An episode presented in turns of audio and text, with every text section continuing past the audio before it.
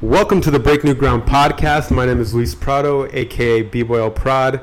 And today we're making the comeback on the podcast. We've had a little hiatus for about a month and a half, but we're starting it back with a very great guest, someone that I've been wanting to have since the very start. So I'm knocking down the list as we go, but today we welcome Melissa Adao, aka Mel, to the podcast. Mel, welcome. Yes, it's an honor. Honor. Thank you. Thank you for making time. You're, Oh you're always so busy. You're a teacher. You're doing you're doing so much. I'm surprised we were able to get this in. No, it's I, I'm happy to do this. Um, you know, I just gotta tell you and say this to everyone else. Thank you for including me as part of your break, NG. Um, it's really nice to see you building yourself and uh, being a, a community leader, uh, community builder. It's it's nice to see it. So I gotta thank you. I appreciate that. Um, I think little known fact that maybe not a lot. Of, I don't think I've ever told anyone this actually. So this might be the first time I mentioned it on the podcast. Um, Mel's podcast inspired me to start my own podcast. Oh, what? Yeah. So Mel had a had has is it still active? Oh, okay. Um, it is on a sabbatical. Mm, sabbatical. there you go. okay. That's a good so, one. uh, Melshake is on sabbatical as the Melshake podcast does its own research to get information and to add value to the podcast when we come back. So yeah, you mentioned the name of it already. Mel Shake Uh-huh. Mondays, right? yes. Um, and you had an array of guests. Um, but the one, the first one that I ever listened to was the Nico podcast. ah, okay. Yes. Okay. And then you had Nikki as well, right? Yes. Yes. I don't even remember what, the, who my first guest was. I think it was Nico. Nico or Nikki? It was Nikki. It was Nikki. Okay, it's Nikki. Okay. Well, it was one of those I two, don't yeah. know. JoJo was. I don't even. I I just know I took a very like, you know, like you have. Okay, so if anyone doesn't know uh, El Prod's uh, setup, he has something super fancy. He has like really fancy mics. He has a uh, a publicist, if I can say, a beautiful publicist who's here documenting. Um, and I was just kind of figuring it out. So I did everything on my phone, and I just kind of went places. And uh, I don't. That's how I kind of did it. But but thank you, thank you. I'm glad you were inspired. It's really funny you mentioned that because we brought you on the podcast on like maybe chapter two of this whole journey because Uh-huh. chapter one was also doing it on the phone, was also doing it on like a fifteen dollar Amazon mic. And um, and remember, I remember messaging you asking you how you recorded yours. oh, okay, okay, okay. uh-huh. and then around that time was because I was like, "Whoa, wow, Mel's podcast is really good," and like she must have like really good audio equipment. And then I asked you, and you said, "Well, I just record on my phone." Yeah. I was like, "Why didn't I think of that?" So the Nikki podcast and like the first five, maybe 6 Uh-huh. were strictly on my iPhone, and then like a fifteen dollar mic. yeah, yeah. So I mean, we all grow up, and so does our setup. yeah. And also shout out to my girlfriend Janelle. She was the one that provided these mics during Nice. Christmas time. Ooh. Yeah, this was a really good gift. yes. Um, Fancy.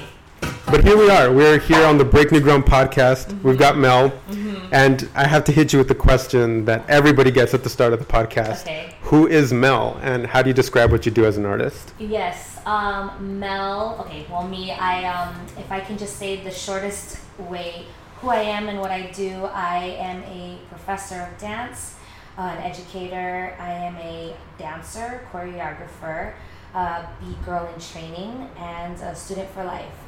And so uh, I just love to do what I do. I love sharing it with the community and in an approach that adds value to people's lives, not only, you know, through dance to be, you know, build that confidence, but just to have a better life in general.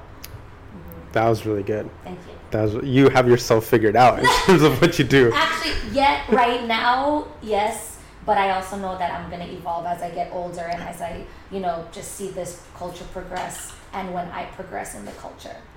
That's that's really good because you um you weren't always a B girl and you weren't always competing at like Mhm. local events. Mhm.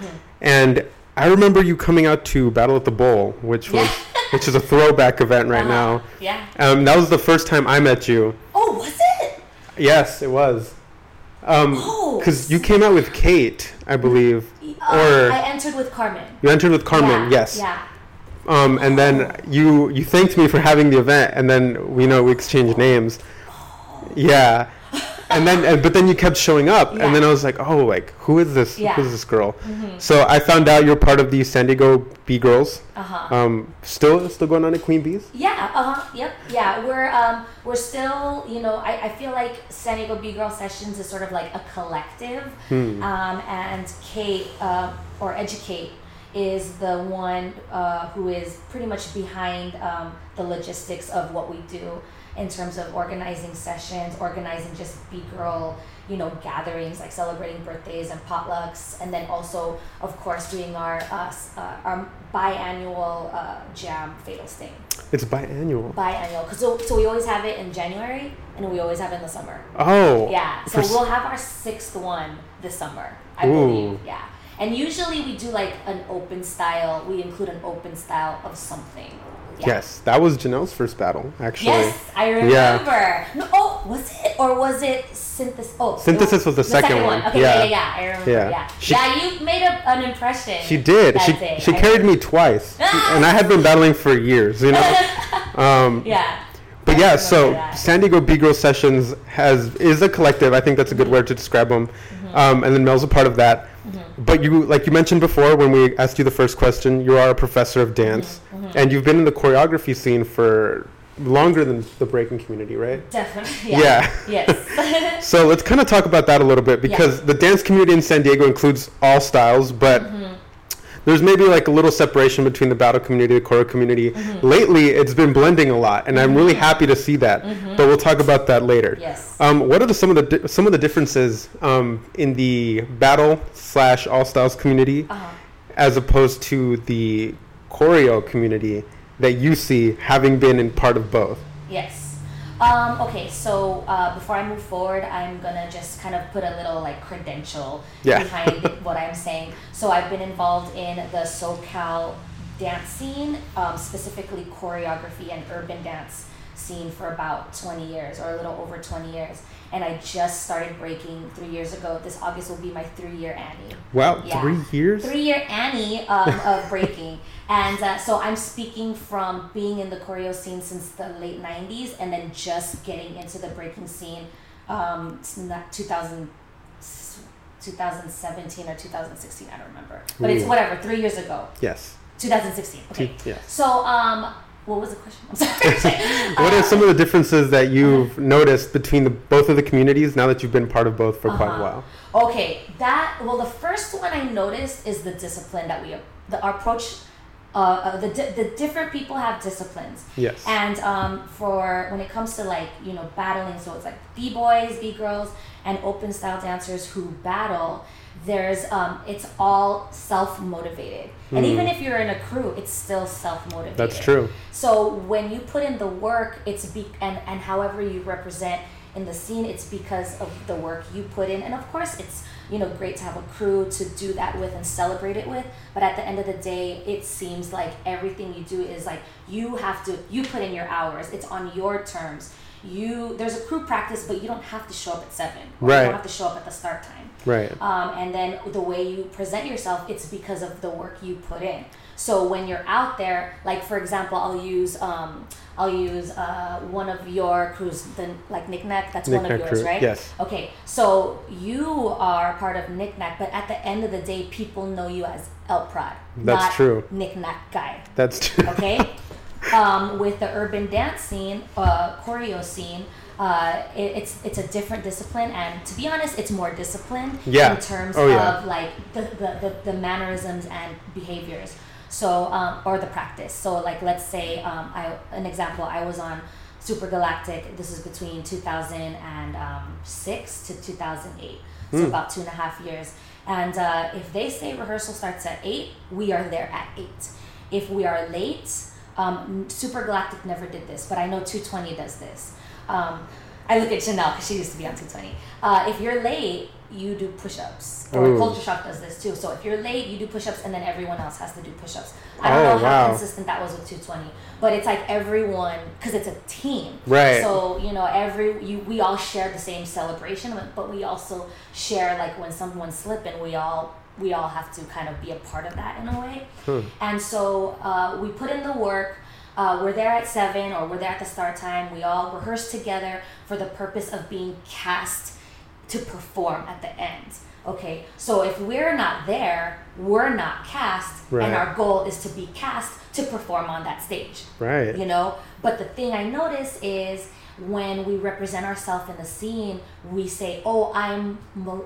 if i can use janelle as an example i can say or janelle might might say oh that's a i'll just use myself i don't want to use because i'm not i'm not janelle i could say oh i'm melissa i'm on super galactic Oh, so i use that additional um, name to Mm-hmm. add value to who i am Okay. so it's just really interesting that that's the difference. Like I just say, oh, you would say, oh, I'm El Prod, but they don't have. They, you don't even say part of knickknack. Right, You say yeah. I'm El Prod because that's how you re- represent yourself as a soloist. Yes. I would say, oh, I'm down Super Galactic because they wouldn't know me unless they go to Super Galactic performances or videos or whatnot to see me That's very true. in some way not all the time but uh, for the most part and i noticed that's the that's the way choreo dancers carry conversations when they talk about themselves or introduce themselves in dance Hmm.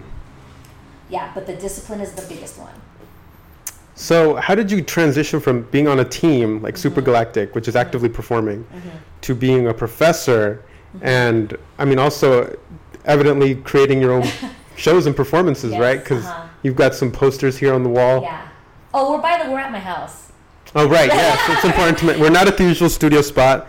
We're at the house of. We're, we're at Mel's house right now, and uh, I kind of like this couch. It's a very nice couch. I prefer this over the usual like rigid table and chair. it's a nice change It is a nice change, yeah. Natural sunlight too, Yeah. very important. Uh-huh um okay so uh you're saying uh what's the what's it like How did you go from Super Galactic, which you said it ended in 2008? well And i then- ended my Oh, you ended, in, uh-huh. yeah, okay.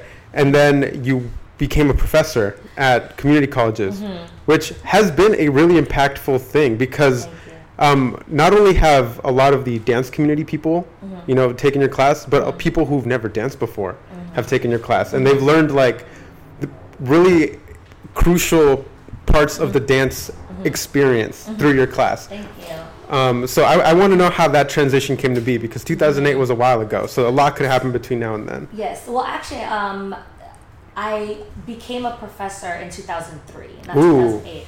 Wow. So um, I've been teaching. I have been a professor of dance um, at the community colleges. So right now I'm at Grossmont Mesa MiraCosta, um, but I got my first uh, opportunity at Grossmont College in 2003. Ooh, So I've been teaching since then. And for me to get that opportunity, well, right now, if you want to be a college or if you want to be a professor at any college, you have to have a master's degree. ooh, So, but at the time, things have changed, but at the time I had a bachelor's degree. And Angie Bunch was transitioning out of teaching from Grossmont College. Uh, they were looking for a professor. She gave a good word about me, and I was able to get that opportunity to teach at Grossmont. And then a year later, get the job at Mesa, Mesa College. And so, but uh, I want to say 2008 actually, they they changed the, the the minimum requirements and now require anyone trying to teach at the college to have a master's degree. Okay, so um, so when I was first teaching at the college, I was on Urban Effects still. ooh. Yeah, uh, that shout out to Urban Vanessa Effects. Andrada. Yeah. She is the reason, one of the reasons why I am able to experience urban dance because um, if I can just say really quick. No, go um, for it. This is all uh, you. Yeah, uh, so uh, back in '97 was my first time auditioning for Culture Shock, and uh, there was only two teams, Culture Shock and I believe 220, but you had to be a college student, and then Formality, which was like a year or two in, like they weren't even in. Uh, up and running in the, the big stage yet. Hmm. Uh, so it it it took me five years. I was audition. Aw, Holly. Holly's with Theo Luis right now. Huh? You're saying hi? Okay. So um, I auditioned for Culture Shock five years in a row and never made it. What? Yes, and this was again. It was very competitive. There was not a lot of dance teams back then. So this is like '97 Wow. and so um, and, and and it took me a minute and so then my first time auditioning for urban effects was in 2002 and i got it right I, I was i got the opportunity right away so i always tell Vanessa every time I see her, every time I introduce her, she is the reason why I'm able to get that urban dance or dance team experience is because she believed in me at the time no one else did. 2002. Yeah, 2002. It's crazy. Did you ever make it on Culture Shock? Never, never made it on Culture Shock. Five years in a row, never made it. What and it was it was embarrassing because it's like I've been I, I was a dancer who trained every freaking day at the studio. This is when they're at NTC, and right now the building that stands where Culture Shock used to be is the Rock Church.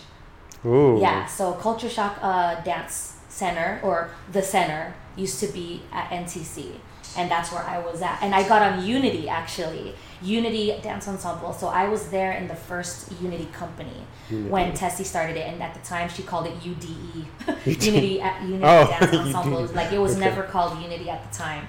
Uh, so yeah, so I was auditioning, or I mean, I was yeah, t- I was auditioning for Culture Shock, and I never made it. I never understood why. It was so frustrating, and it probably I still don't know the reason, but what made that experience valuable to my life now is the importance of consistency Yes. the importance of hard work and that if you don't believe in if you believe in yourself and no one else does just keep doing the work it's going to take a minute and for me it took 5 years yeah. you know? And so like that's the con- that's the difference between now and then. And it's hard because today's culture everything is like quick overnight. Yeah. you know like Yeah. you can get information really fast. You can google something. It's right there right away. If you don't like something you can go if you don't like a dance team you go somewhere else. You still can dance on a team. Yeah. then there was just culture shock. So if i didn't make it the first year i had to wait another year for that opportunity to audition and so doing that made me have tough skin. It made me understand the importance of hard work consistency to oh, to to just be humble and you know like it's not easy. Life Yeah. life is not fair. That's you know? yeah, it's very and, true. and my mind was like i fucking train all fucking day every day. And these people are not training. How did they get on? And you know that's the young me thinking. Yeah. the frustrated me thinking why it's not fair. It took me a long time over 10 years to say it's because it's preparing me for what is about what's happening in my life now. And I, I, I like to share that story to the current students is because they're always complaining about stuff and like I, i'm putting in the work. How come it's not happening? Well how long have you been doing it? Right. and they'll say oh six months. Okay you what do you want you know well i want to be a professional so you think it be you think it takes six months to be a professional Not even close. you know, like I have to like kind of bring it back like to reality where they're at. So I, I'm glad that I experienced that because I can say I lived it, Yeah. and and I hope that me living it, you can trust what I'm saying. yeah, it gives you, know? credibility. Yeah, and merit because I'm still standing today And exactly, that- there's longevity Yes. afterwards because you could have easily quit after the first time, the first two times. and there were many who did. yeah, you know, and and we see it in the breaking community as well. Yeah, you know, yeah, you see it in urban, you see it everywhere. You see like, it everywhere. When people don't like what they want or people aren't happy, they just give up. And I get it. Like I get it. I understand why they do. Um, it could probably be because no one around them is saying, "Hey, you know, like, it keep going. If this is what you want, you keep going. It's not an easy road, and Right. it doesn't end like, or it doesn't become easier. Actually, if I can say, being in the scene for 20 plus years you would think it's easier if you know you think oh i got my shit together i know what i'm doing i know how to maneuver no it's harder and it's harder because one the the culture and the dance scene in general does not stay the same right? That's true. It's Street always dancing, moving. It's always moving. It evolves. The movement evolves. It's not like ballet where you pull from the traditional form and it stays the same and it is that. No. This culture changes. Look at look at our so freestyle hip hop dance. You know the social dances, like how we keep having to. Uh, it's important to. I don't want to say we have to. Right. It's good to stay relevant on what's happening, Yeah, so we could connect with these communities. we're in And s- 2019. We're still doing Fortnite dances. Can you believe that? well i mean you know so anyway like uh, that's my take is like Yeah. that's my perspective is like yeah it, it doesn't get easy we have to it's it we have to keep putting work it's always always work to the end Yeah, it, it's No. not one of those jobs that's like the same thing for such a long time No. because dance. I mean, just like everything else, dance has trends, but Mm-hmm. also there's always new people coming in and out, mm-hmm. Mm-hmm. and everyone brings something to the Yeah. table. Yep.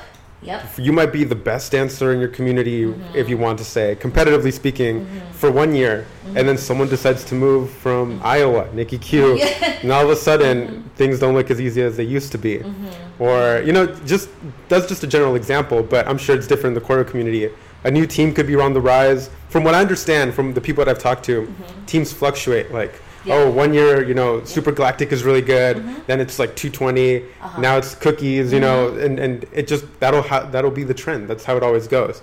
Um, And it's important to address that that Yeah. dance as a as a culture and as a community, it's always evolving. Yeah, and and I really like that you mentioned that how it's like I don't want to say trendy, but people have their moments Yes, to be highlighted. yes, uh-huh. And um and or or their their minutes of fame. Right. I don't even I don't know if fame's the right word, but whatever it is, you see that the people who really love it or the people the people who matter and the people who sh- we should really listen to and respect are the ones who are it doesn't have to be the one who are the ones who are hype right now Right, right. or the ones who are having the highest numbers right now it's i think to me the people we really should value respect even listen to and follow the advice of are the people who have been in and i'm not saying this because me but I know I am a good example. I'm sorry. Yeah. I'm sorry Yeah, that no, sounds conceited, no, but it's no, true. true. I I've agree been with in you. this scene forever. I know what it's about. I've seen the trends. I'm active,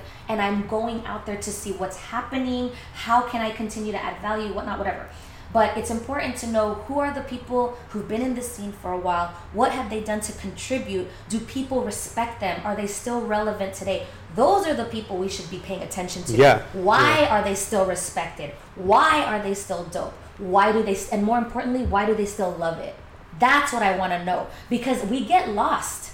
We get frustrated. It's like, what the fuck? Why am I, why is this blah, blah, blah, blah? Yeah, yeah, You yeah. know, I want to stay, at the end of the day, I want to be happy. Yeah. I invested, uh, you know, Your six life. digits, no, five digits of of a student loan. Okay, Oh, to to be able to do what I do in the in the, in higher education. You know, but I also invested a lot of my time, and I love it, and I want to keep loving it. I see how it makes people feel, and I, I- and more importantly, I see how I'm happy doing it. So um, I I try to seek uh, uh, people and, and, and reach out to people who are respected, who've contributed, who've pioneered, who've blueprinted, who've innovated, and ask them questions. Why do you love it so much? You know, and figure Yeah. out why are they respected? What are they doing that makes them so respected? You know, from the time they started to here today. Like perfect example, Eddie G. You know, it, um, that's like I've known Eddie since I was like nineteen.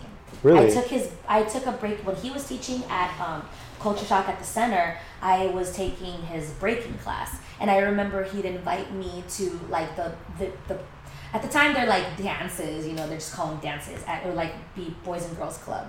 And I was just learning how to break, Hmm. and he'd be like, "Yeah, we're gonna go. You should come with us." And I'm like, "Okay." And I just practiced my breaking, like what month, just couple months in, and I practiced my breaking over there.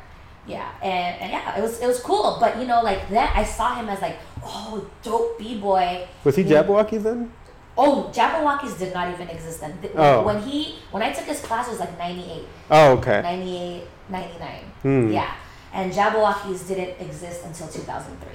Ooh. Yeah. So, um, but he was Jabbawockeez in 2005.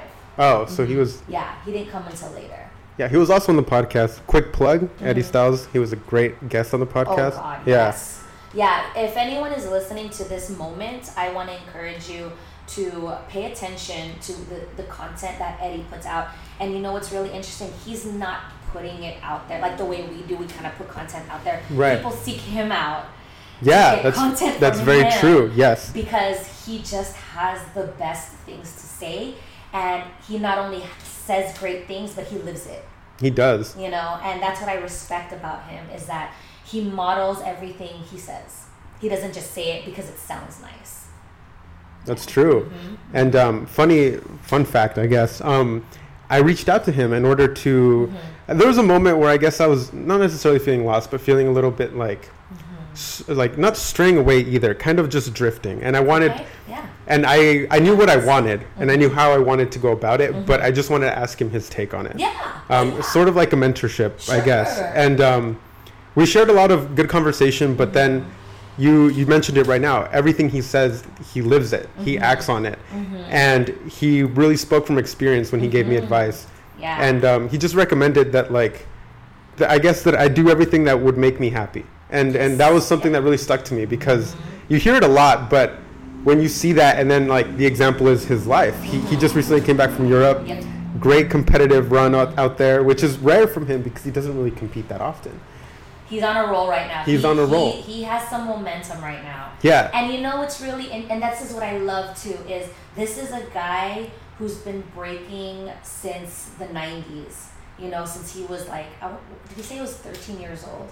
But he, it, since the 90s, and you just start, he's make, not saying he hasn't made noise now or then, but he's making loud noise. International now, noise, yeah. On a national level, and this is him 30 years in. Yeah. 30 years, and, and people want noise now, five years in.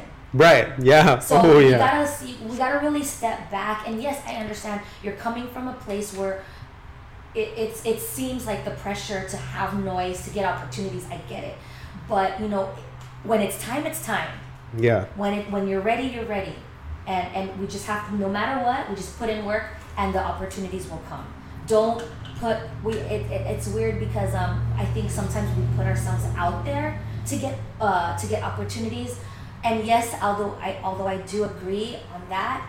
We also have to put, invest more time in putting in the work. Then the opportunities will come. Yeah. Which is what Eddie was doing, and that's that's why he's the perfect example of why he is thriving and he's making noise. And he stays consistent. He even at his age right now, which is considered old for like the dance community, right? But it's actually not that old. Okay, can I say something? Go for because it. we're the same age. Okay. Yeah. Mm-hmm. So I'm gonna turn 40 next month. Okay.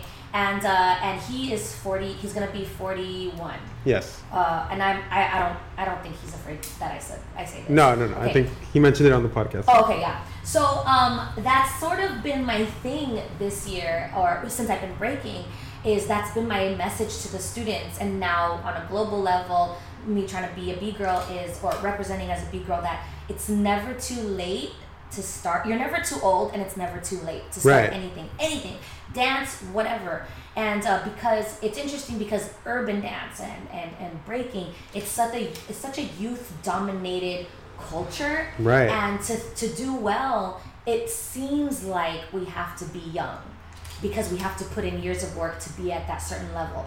But for me, it's like, man, I started this at I started this at 30 wait, my I entered my first battle when I was 37. Hmm. You know? And I'm not saying that I'm um, doing well, but I'm freaking happy as hell. Yeah. And I feel like I've leveled up on my fitness, on my quality of life, and the the way I cr- the culture I create in my class is so different because of my understanding of of just new dance culture. Because I've always been in urban dance, you know, for for what however long I've been doing it. And so it's added more value to my life than I could have ever imagined. And and I'm I'm about to be 40. You know what I'm saying? So Right. like so that's that's like and, and I what I love is students who have been enrolling in my class, they don't feel they never say the phrase, "Oh, you know, these kids or I'm too old." Because I tell them my story and it allows them to have a space to remind themselves you don't need to keep saying I'm too old, I'm too old. You know, if you if people say I'm old, oh I'm too old, hey, that's you thinking that. Right. Yeah. You are limiting I'm yourself like, by thinking when I like hear that. 23 year olds say I'm too old, I give them a freaking look. I'm like, "You- for real? And then I, I would do, age is just a number and you just have to like, the life, it's the lifestyle you live. Right, uh, that's that, true. That allows you to have a youthful energy. I've become so, I've, I haven't been this fit in a while. I've, I'm happy, like, you know, it's just like, dang, breaking has changed my life in, in more ways I can imagine. And then I'm saying everyone should start breaking at 37, but Yeah. just do something. Yeah. You never know how it's going to change your life. But I have to say this it's changed my life that way because I put in the work and I'm able to put in the work and understand the importance of putting in the work because of my experience of failing forward with the culture shock thing. You It know? all- it all comes back. It all comes back, yeah. But a- it's like, like, um, I'm gonna say this, and I, I'm sorry if this sounds like you know plugging, but I got interviewed by SD Voyager. Um, Yes, I saw so that. There was a second. They they featured me as like a uh, a lady boss something for something. I Yeah, yeah, yeah. I saw that. And uh, the question was, how do you, um, how do you, what, how would you describe, you know, dealing with adversity? If someone's struggling, what would you tell them, you know, how to deal with it? And I say, and I meant, I, this isn't verbatim, but it's something along the lines of, because I used to think the whole, like when shit would happen to me, I'd be like, why me? Why am I fucking deal with this? Like, why do I always have to, why me, why me? I Yeah, play yeah. the victim hmm later, later, later. It wasn't until maybe a couple years ago I had to re- reframe my mindset and be like, well, why not me? Why not me? You know, the and then I had to. It, this is all daily practice. The un, I truly believe, and I'm making a choice to think this way. I'm making a choice to think this way. I truly believe the universe or the higher power brings, you know, adversity in my life because I am strong enough to handle it. You know, That's a really I'm good strong take. enough to handle it, and um, and the let uh, because of my past, Yeah. I'm able to now articulate. Um, you know, okay, this is what happened to me. This is how I got through it, and I can help my students or anyone who comes to me for help. Because when I went through shit, I I never like no one. I I tried to seek people out to help me. Like, hey, how how what, do I do? But Right. no one went through what I went through. Right, Sample. This is like a shallow example. I used to date. Uh, my boyfriend was my co-director. Was a co-director, so we co-directed a dance team together. And I always had issues, and I would ask people, "How do you deal with this?" And they never could give me answers. Right, right. And so, and I and I, I just at the end of the day, I just had the I play the victim card. Why me? And now I'm making a choice to be like, well, why not me? Okay, the universe is bringing adversity in my life, um, to because I'm strong enough, because I will learn from it, and sometimes I will not know the lesson until years later, which is again bringing it back the culture shock thing.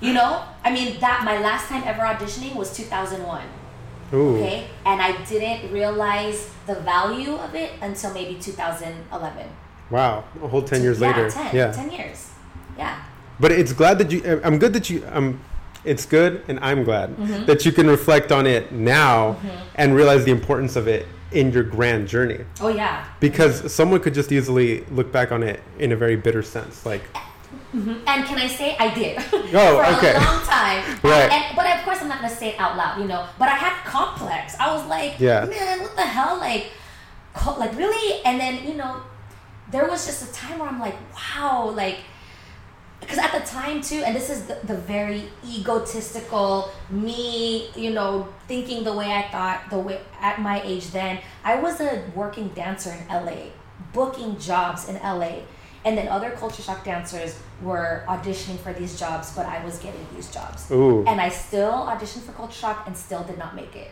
so i was like what the fuck That's you a know? very humbling And- experience. well you know and then my first acceptance of, of you know just changing my perspective early on was it's not meant to be you know it's just not in the cards for me but I, it was frustrating because i always want to know why yeah. Like, Oh, oh, why? You yeah. know, it's because, uh, it's because I'm Filipino, which I have to say was an issue back then. So culture shock used to be very mindful of, you know, it's like they want to have their mission. We are a troop of individuals, you know, and, and at the time they, they really valued different ethnicities, you know, and there were more girls than guys dancing um, in the in the scene back then. And there were a lot of Filipino people dancing in the scene back then because at Mm. that time that was the whole blow up of dance teams Yeah. you know with the with the you know with the culture night talent shows air band so the dance like the, the dance scene was building hard back in the 90s okay and uh, and it was mainly because you know culture night uh, you know the the fraternities and Asian Asian and Pacific Islander Ooh, sororities. right. Yes. That's why you see a lot of Filipinos is because it's that they they were the one who kind of pioneered the whole dance scene with with choreography. Uh, and so anyway, um, yeah, there was a shitload of Filipino girls always or Filipina girls auditioning for Culture Shock, and they just couldn't take them all because they needed to be mindful of oh we need this white girl Right, right. that this Equal And I'm sorry if that's- representation. yeah, and I'm sorry if that sounds weird now. If we were to experience that now, I'm pretty sure someone is going to address it and they would change it based on how we are now having to be like politically correct and Yeah, know, yeah, it's a different time now, for sure. Yeah, yeah. sure. yeah but back then that was very important to them Huh. yeah Interesting. mm-hmm. I feel like I'm like here seeing a time capsule open up right now. Mhm. It's crazy. yeah You meant you. I'm so glad you touched on it. Mhm. You were a Hollywood dancer taking gi- Yeah. uh, gigs at a Mhm. at a industry level, right? Yes Um, a lot of people, when they think of dance as a career, Mhm. that's what they think of. They think dancing means got to go to Hollywood or. New York, and you got to book gigs, you got to be in commercials, you got to Mhm. choreograph for this artist, that artist, etc. But realistically, I think right now we're in a time where a lot of other types of careers are opening up. yes And you are living one of them, which is being a teacher at a collegiate level, Mhm. which maybe 10, 15 years ago, 20 years ago, that wouldn't be so common. But now it, it's, a, it's uprising, and Mhm. dance is very, imp- evidently enough, dance is really important for people who've never taken it. And a lot of people that go to college, this is where they try new things. yes Like high school is Oh, like, oh, you, you still have a schedule, but college you have everything in your hands, and you can choose to take a dance elective, a jazz elective, an art elective, and you are that catalyst for them to maybe continue their journey. thank you So, Mhm. bringing it back to the question, yeah, um, you've done both. Um, what do you feel, or what do you think about dancers who only strive for Hollywood? What do you think the what do you think the alternatives are? And having experienced both of them, which just talk about your experience in that aspect. Okay, I will do that, but before that, can we talk about that? Can we talk about some? Can I address something that relates to what you just said about Yes. being a, in a community college? You know, giving people the experience or creating opportunities and whatnot. Okay. Yes. So right now it is 2019, Uh-huh. and we are in an era where um, entrepreneurship, branding yourself, you can you can earn income by just that alone Yeah. um, oh yeah. and to and and where uh, you know just kind of I hate to use this analogy, but it, he's the one who kind of uh, puts that message out there where Gary Vee says you don't have to have a college degree to to be successful. Oh. Okay, so I want to say this Yeah. because um, no, I'm glad you're touching on this. Let's do it. It's very important to address. Okay? Yes, I agree. Yes, I do agree. We are in a time where having a college degree um, doesn't necessarily um, define your value in what you do. Yes. Nor is it something that you need to do what you want. And I'm going to use the example dance. However, Absolutely. so you don't have to go to college. I'm going to just put that out there. You don't have to go to college Right, to, right. to, to be a dan- to be a professional dancer. But I think it's important to not knock college experience and to not knock college education uh, as an option to be successful and to use that option to to be included in your journey for as a professional dancer. And here's why. I'm really glad you said that. yes, Go for it. here's Yeah. why. Okay. Um, okay, so using Hollywood and LA and all of that, yes, you're right. Um, you or you know Gary Vee or, or were the people out there saying you don't need a degree. I agree. You you do not need a degree to uh, go to Hollywood. Yeah. You basically, and if that's if that's the direction you want to go. Right, If you wanna right. Do the LA thing. Honestly, this is my advice: move to LA. Yeah. No, you- that's and if you do if you live in San Diego, that's fine because it's a two hour it's a two hour commute, no traffic, no stops. Right. you know, it's possible, but Rare, it's but draining yeah. as fuck. Right, because I right. did it for a year before I made the move. You know, and I hated the commute. It was draining. I was like, to okay, so we would they'd call you for an audition, you know, the day before, and so it's like nine a.m. or eleven a.m. and you have to. It's your whole day. right. You know, Right. because if you live in San Diego, you have to drive hella early, make sure you're there, make sure you're focused, and then you do the audition, and then you have to drive back, which is sometimes a three and a half to four hour drive. You can't like it's Not- hard to do anything else. Yeah, it's not including that you have to eat. Yes. Yeah, yeah. So that's why I say move there. Anyway, going back to the whole education thing. Okay. Um, I value college education for people who want to be professional dancers because if you're still on the fence of anything, or, or if you're new in the scene of becoming a dancer, you learn how to be a professional in college. You make mistakes and it, they are more flexible to um, support your mistakes. Yeah. Yeah. In other words, if you fuck up, you don't build as many bridges is it rather than fucking up in the real world Right, that's because true. we Yeah. understand okay we're in a community college we got students here we got this type of you know demographic And that's why they're how there. can we serve you Right. how can i serve you and how can i be a mentor instructor how can i create networks for you rather than you're in the real world and they have no sympathy or flexibility to to help you Right. and some people are assholes in the scene not saying it's bad to be an asshole but it's real it, it know? happens, and, and And- you encounter your yeah. choice view. and so for me, my approach as a professor um, in, in a community college that still is in the industry is I do my best to create that transition easy as well as offer students who I know are going to thrive. Um, I create relation. I, cre- I net- help them network.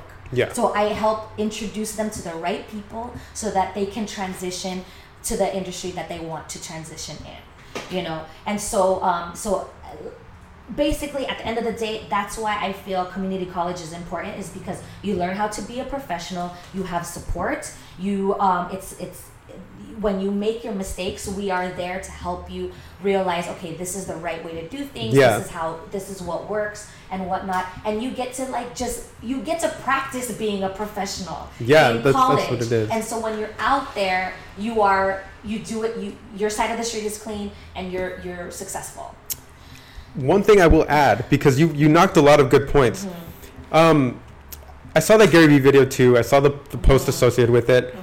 And uh, I also do not uh, entirely agree with what he was saying. Mm-hmm. We are in a time where you can be rich off of anything. You could make YouTube content for your living right now, and that would be great. That's entirely feasible right now. You could Mm-hmm. do clothing. You could, you know, you don't need a degree. You could start from your living room and you could end up in a mansion. That's I understand. And not everybody has the tools to get there. Usually it requires ambition, it requires a personality. Maybe not so much like a desktop like not it's not like a desk job where like you get taught these skills. A lot of these things you need to kind of have them yourself, develop them yourself.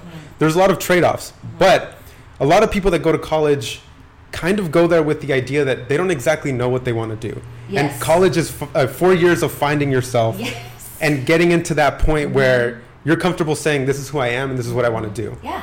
Not everybody has the ability to just be 18 and say, I want to be a professional dancer. I want to be a brand creator. I want to be a YouTuber. The people that do have that ambition and have created that image for themselves and have strived since 18, congratulations. It happens. There's those rare cases, and I'm really glad to see those people thriving because technology is crazy. And, and I am an advocate for technology and careers coming from people who don't have access to college. Mm-hmm. However, those that do have access and, and have made it a point to see it through and to find themselves in college, they should not be knocked either.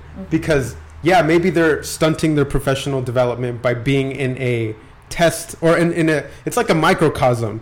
It's, in college, it's its own world.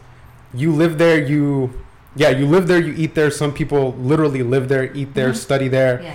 You know they meet most of their connections for the rest of their life there Mhm. and this is you kind of put a pause on the real world for being in college Mhm. um, and the point that i'm trying to make is they're two both valid paths and me being one that has been in college i can confidently say that i didn't find my calling necessarily until i went through that experience Mhm. and i really vouch for anybody that's there because i know so many people that are lost Yeah. that go in as one major come out as another Mhm. go in with absolutely no uh, creative intent or no um, passion besides school and they come out as a dancer they come out as an artist. And it's so important to provide them those opportunities because you don't really seek those out in the real world. Um, having an art class at a college that you can fit into your schedule is so much different than working a nine to five and having to fit a night art class in your schedule. Um, so I'm, I'm such a big adv- advocate for college and you could also go to college get your degree and never use it Mhm. that's also a big thing Mhm. Yes, and, and and I do agree. College is not for everybody, Right. but I don't appreciate someone who, um, or I don't appreciate people knocking it um, because it's it's it's knocking it because oh you're gonna you know have you know uh, debt, debt and waste money It's yeah like, yeah Yes, I agree, but also do your research. You don't have to be in debt uh, to be in college. There are scholarships. There is bog waivers, which means in community college you can go to college for free. Yes. There are free services. They have Mm-hmm. free health services, mental health. You get free food. They can help you with free housing. Like Yep. you, I, I can't even believe. There's so many resources. There's so many resources Yes, yes. where you will not be in debt. Uh-huh. At the end of the day, what you need to do is do your research and work hard. You got to do it in college, and you got to do it as an entrepreneur Yeah. as a person who is trying to do well and make money. No matter what, you have to work hard. Yeah, no, that's really that's what that's it is. that's what it is. But I, yeah. and I think people are complaining because they think that college they don't they think college is work. Yes, it's work, but so is the real world. Also- it's working hard. You have to work hard. I hate to get into this, but Okay. it's really important to mention college is what you make it. Mm-hmm. If you go into college thinking you're only going to take your four classes a day or four classes a week, whatever, and then you only go to college to get the education part, you're missing out on the entire other 50% that is college, which is meeting people. It is socializing, it is Mm-hmm. Yeah. having your fun, Networking, it is mhm. experimenting with new things, you know, Mm-hmm. taking. I took a class that was um, acting. Am I ever going to be an actor? No, but I took it. I had fun, and I really, really enjoyed it. And I bet that acting class to be more confident as a person. Probably, yeah, yeah. I've never had to pretend to be sad, but I did it. And to pretend to be sad, I'll have something to reflect on. You know? Yeah. Um, I was gonna say too, and then we can uh, transition into the whole like LA because I know that's where we were going. Yes. Um, as someone who you know is an educator and as someone who tries to also be relevant in the dance community, I take what I see is important in the dance community and I bring that to the classroom. For example, I do mock auditions Mm-hmm. to prepare dancers on what they need to do to be successful. That's I cool. brought in Sean, who's the entertainment director or former entertainment director at SeaWorld, uh, to give them, you know, just tips. What happened? So many of my students are now SeaWorld entertainers. Wow. You know, it's just like it, it, it helps them with that. I bring in mock battles now because now that. that. I'm in, um, you know, that community, I want people to see the world that I'm learning, and, and I'm learning too. Yeah. You know, so I tried to, and then like even brought in Jeremy this semester, a videographer, to help because now we're in this world where creating content is important. Right. So I got him to, I got him in to help tell you know or educate the students what's important and how to put out good content. You know like you just have to pay attention. What are we doing? And how can we help our students you know be successful? And some professors do the work and some don't. That's the sad part. And yes i know there are shitty professors Oh, yeah. who do their job and bounce. I'm sorry for those people who have experienced shitty professors.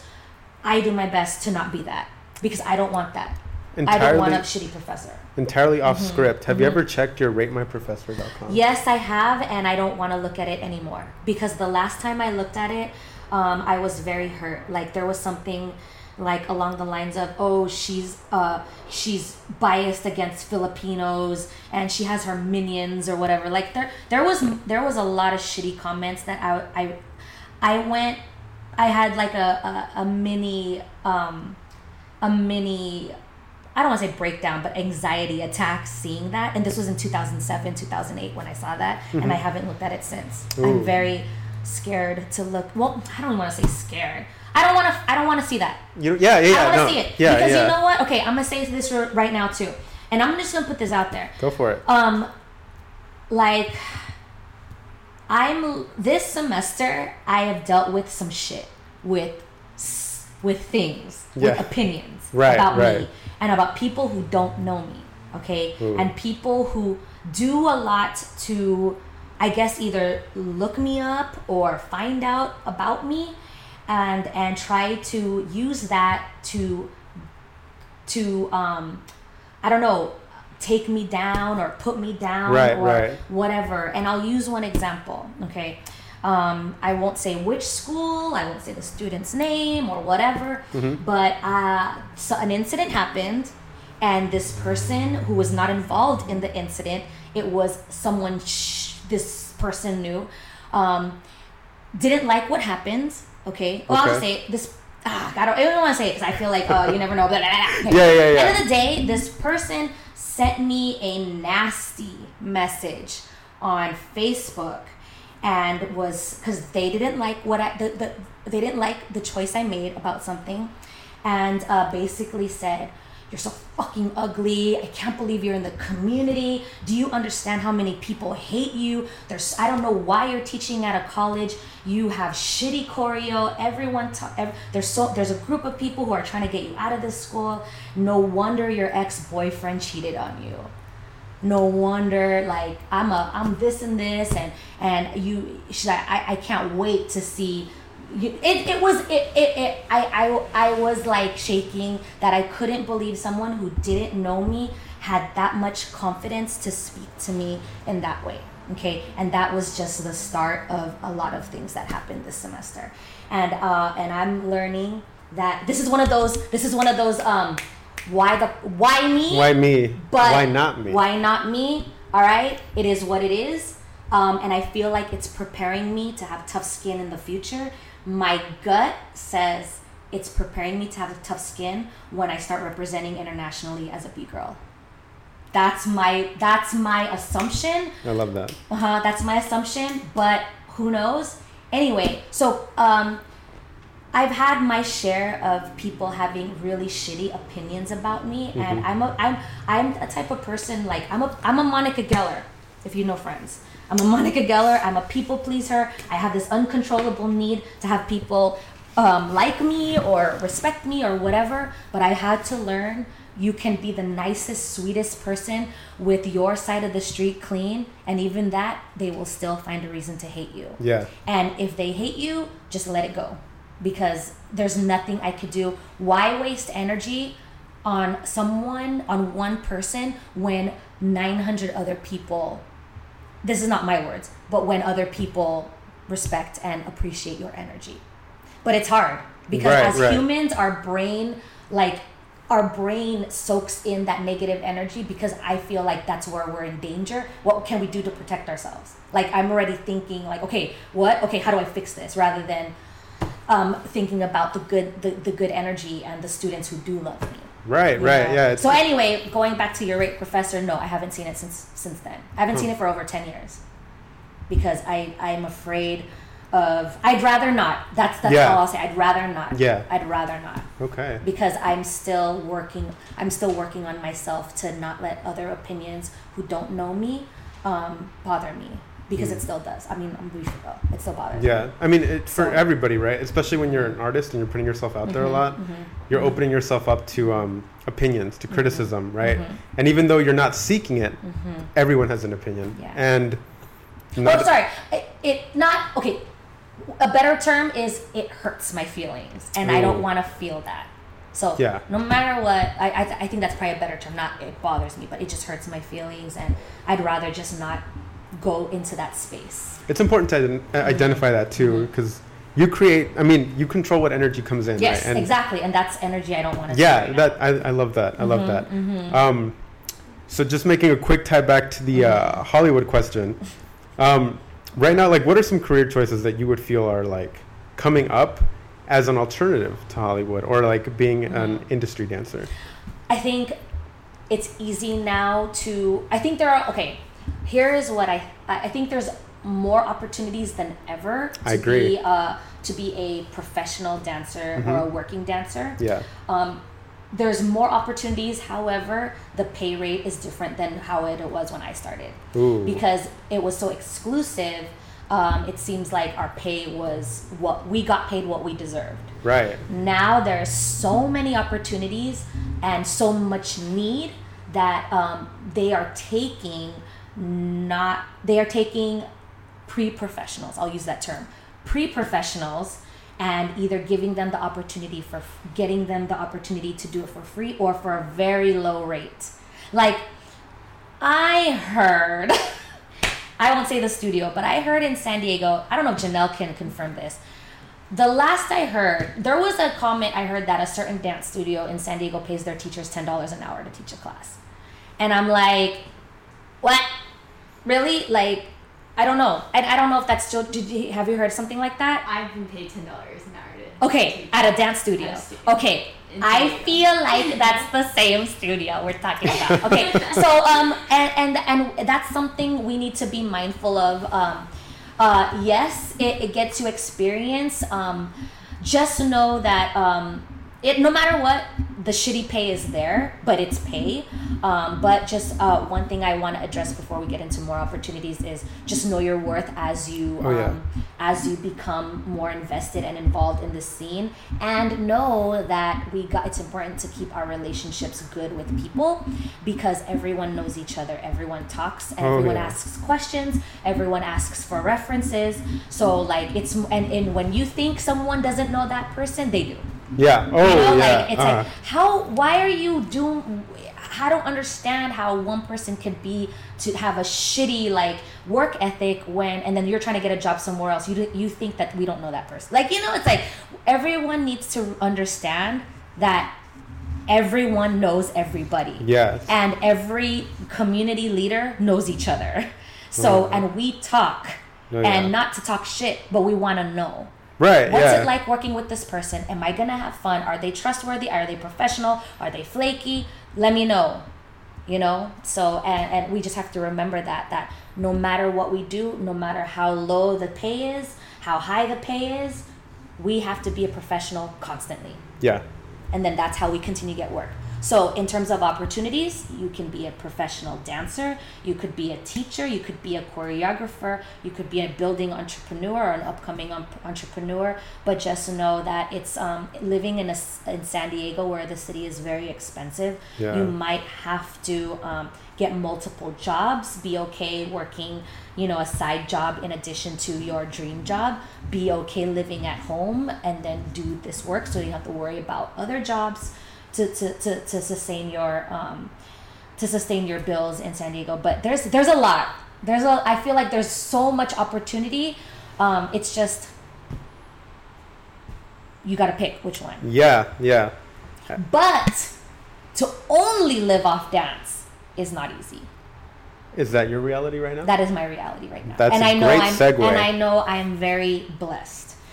I'm very blessed. I, I I'm I'm privileged. I know I'm privileged. All right. So I'm glad you mentioned that. You're segueing right along. Mm-hmm. Okay. We're following the track here. Mm-hmm. Um, does making a living through dance change the way you approach your craft? Um, I want to say yes and no. Yes and no because um, this is my bread and butter. Right. You know, I love dance, but I, I am a professor of dance to survive in San Diego. Right. And luckily, I love it. Luckily, I love the students. I love what the class, how t- teaching a class makes me feel, and I love the impact I can make. That uh, to see the students do well after they leave my class. So, um, so yeah, like uh, uh, it, it it changes the way I my approach to teaching. One, I do my best because I because I love my job. I know I, I put in extra extra work to make sure I give as much historically um, uh, and cultural relevant and correct information to the students. I do as much as possible to give back to the community so that I can con- keep relationships so Yeah. that they can serve my class, Mm-hmm. meaning like they can connect with my class. Like, oh, like JoJo, s- was one of the biggest supporters. I you love know, like JoJo. yeah, Yeah. like just okay. Oh, can you come through? Do this, this, this. Yes. You know, like JoJo's I great. feel very lucky to have someone like JoJo to support what I do, believe in what I do, and you know to give back to the students in the way he does. You know, so um, so yeah, like I all the the the, the um the work that I do um, outside of my job, I do it so that I can keep my my classroom uh, curriculum relevant for them to transition, succeed, have a good quality of life, yada yada. Yes, I'm always evolving. Hmm. Yeah, I'm which is good, always which is good. evolving, not only as a dancer but as an instructor, because I would not be doing justice if um if I'd be teaching all the same old shit, same old stretch routine, Right. you know, like the same choreo, using old music, teaching old movements, like I would not be doing a service and I know the word is going to get out that that's the way my classroom is structured and I don't want that um, information out about me. I want people to when people talk about what I do, I want I would hope that people say she works hard, she is relevant as much as she can to bring the best and mo- most um, you know uh, current information to the class and it it allows it gives them a true reality of what the dance community is like rather than me saying well oh well i used to do this Right. no what is it like day. now Yeah, yeah. I- what is it like now and i want them to know what it's like now because i'm living it too so I appreciate that, and I think my students appreciate this too. I appreciate that not only am I a professor of dance with this XYZ experience, but I'm also still a student. Yeah. So I can connect with them, and at least they they know, oh, okay, she understands, and she's still doing it. I'll do it too. It's really cool because a few people have come up to my events, which Mm-hmm. I think you've competed at a majority of them. Um, I like your events. yeah, thank you, Yes. Mm-hmm. thank you. I like my events too. Um, yeah. but usually, I think I'm in a, in a I'm in a place where I reach out a lot to the dance community, but I also have a big uh, support from people that aren't necessarily active dancers. Mm-hmm. Um, a lot of my jams have people that have danced in the past and quit, but they come because they want to support. I love it. Or community college students or Mm-hmm, state students. And a few times people have come up like, hey, like, does that girl over there teach class at like City College? I was like, yeah. oh, I don't teach at City College. Did Are you talking about me? ever teach at City No, No? but there is a hip hop instructor at City College. Um, her name is Grace. Uh, so. Oh, I, I've met Grace Okay, too. yeah. Yeah, she judged a jam. Oh. Um, oh, which one?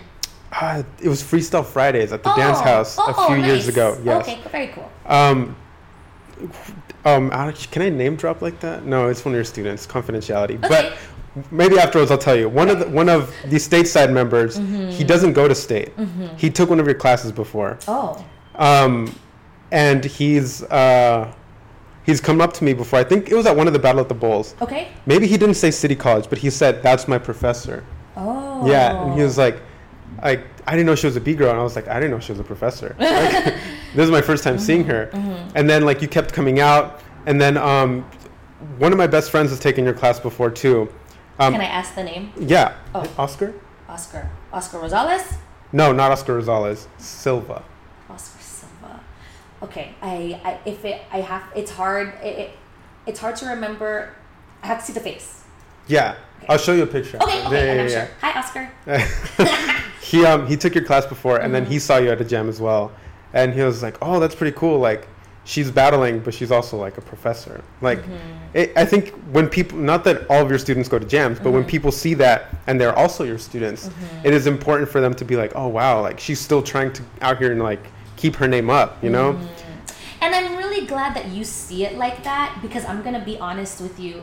It took a minute for me to soak up that that's the perspective rather than, um, oh, you know, um, because, okay, so when I was on Super Galactic, my last year I was on Super Galactic, I was also on the team. I was on the team, I was a professor of dance, and I had my students on the team as well. Oh. And so what made it a little challenging for me is that I when we when it comes to casting, and I know Janelle knows what I mean when we say like when we cast. So um, we have to compete against each other, and there's been moments where my student gets cast over me, ooh and you know, and I, and, and yeah, it was an ego thing at the time, and I'm like, what the, f-? you know, and then I just had to be like, it is what it is, and I just have to keep working harder, or whatever reason they cast the student over me, it is, it is what it is. But at the time, I always, I felt like people were looking at me like, what? That's a, she's her teacher, but she got Right, right, piece?" yeah. And my mind went there, and so when you said that. I'm very glad you said that because I'm sure that's probably the reality versus my head right right you and know and so today now today i think it's important that teachers take class while their students are there one so we can continue to um, model what good classroom etiquette is yeah you know yeah two that we're still students and that we're still learning rather than oh i am a professor and i don't need to train you know like Right. i think i think i think it's important that if we are teaching dance if we want to be good teachers we also have to be good students you know what I mean? Yeah. Like we can. I don't. I don't. It's to me. It's weird, especially when it comes to art and creativity, that we can go. We can you know share and and and preach X Y Z, but then we're not seeking information ourselves and seeking how can we Hmm. Right. continue to to build and develop and evolve our craft. Like it, I think it's important that we need to be out there and be Yeah. students. Oh, yeah. If we want to be dope teachers. We need to be good students, dope students, or better students. Yeah. I have a maybe this is just my pet peeve, and I'm sure some people might agree or not, but I have a not an issue, but it bugs me when there are accredited dancers that are maybe not OGs, but people that have gained the rep in the scene, mm-hmm. and then they stop, mm-hmm. and we continue putting them on. And my whole entire thing, as When you say we, can you use an example and you don't have to say names? oh yeah yeah, so I think in the b-boy community, Okay. and oh man, I might sound like a bitter new gen b-boy. Mm-hmm. I hate going to a jam for years. Mm. So for me personally, I am a strong advocate, probably one of the more notable ones that supports the idea of up and comers, putting people on who need opportunity to get there. Mm-hmm. So I have the up and comer Seven to Smoke at, mm-hmm. at um, Force and Finesse, but also um, I like to give opportunity to those that maybe don't have the platform yet or that are building building because that's I understand that that's where I'm at and like every opportunity is uh, um, appreciated. So at Force and Finesse 1.5, I did something funny. Maybe it was interesting. It was a concept Mm-hmm. where I put judges that I knew people would question um, because the lack of experience, maybe Mm-hmm. Was the lack the of age. Bread and Salt? No, no, no. That one had Hernetic and th- that was that was like credited judges. It Oh, you was mean the one at Good Vibe? Good Vibe with Jimmy Jam, uh, Murrow, and Zero. Um, and I did that on purpose because I, I have a problem with seeing the same judges at this. Like you can have, and Dino Rock is a credited judge. I respect Dino Rock, but Dino Rock judges every jam in San Diego. So we're breaking around the opinion of Dino Rock. Okay. So Okay. to me, it's Your like to me, it's like if Dino Rock's going to judge every jam, if Sumo, if Eddie, if they're interchangeable, they're judging every jam. We have Dino Rock, So Fresh representative, and you know, insert newer gen b boy here, Nico, Nikki, whatever. If it's the same b boys over and over, we're breaking around their perspective, and we tailor our breaking because we didn't pass prelims, we didn't pass top 16 because a judge said what we were doing they wanted. It's important to have revolving opinions, and also, in order for people to become credited judges, they start judging to begin with, and they don't get those opportunities. People don't reach out to Jimmy Jam to judge. Mm-hmm. So, Jimmy Jam is very experienced, mm-hmm. and he continues. I mean, at the time, Jimmy Jam was going uh, active, and he continued to be. He continued to battle. Mm-hmm. I spoke to Jimmy Jam afterwards. He's like, I hated that. I hated having to give my opinion on it because usually I never even watch prelims and stuff. You know, like it was a different perspective for him. And you learn. You know, you you experience decisions, and afterwards you lick your wounds. I guess. Mm-hmm. So maybe that wasn't the smartest decision moving forward, but it was it was a it was a step in the right direction, in my opinion, mm-hmm.